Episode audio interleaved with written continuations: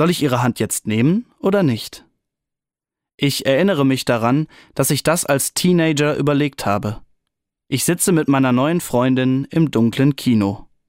Es ist eine wichtige Entscheidung, denn Händchen halten ist ein bedeutendes Zeichen unserer Beziehung und eine erste Form der liebevollen Berührung. Das war sehr aufregend. Meine Hände sind so ein empfindsamer Teil meines Körpers. Schon als Kind habe ich versucht, mit den Händen buchstäblich die Welt zu begreifen. Und wenn ich nicht weiter wusste, habe ich die Hand von Mama oder Papa gebraucht, die mir den Weg zeigt.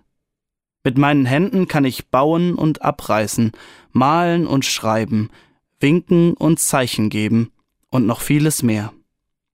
An den Händen eines Menschen lässt sich oft ein Stück Lebensgeschichte ablesen. Besonders alten Händen sieht man dann an, was sie erlebt haben. Auch in der Bibel wird an einigen Stellen über Gottes Hände gesprochen.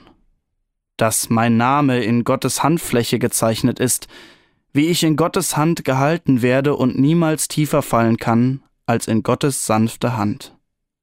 Heute halte ich zu wenig Händchen. Dabei weiß ich noch, wie schön es damals im Kino war, als ich mich endlich mit Herzklopfen traute und ihre Hand in meine Hand nahm.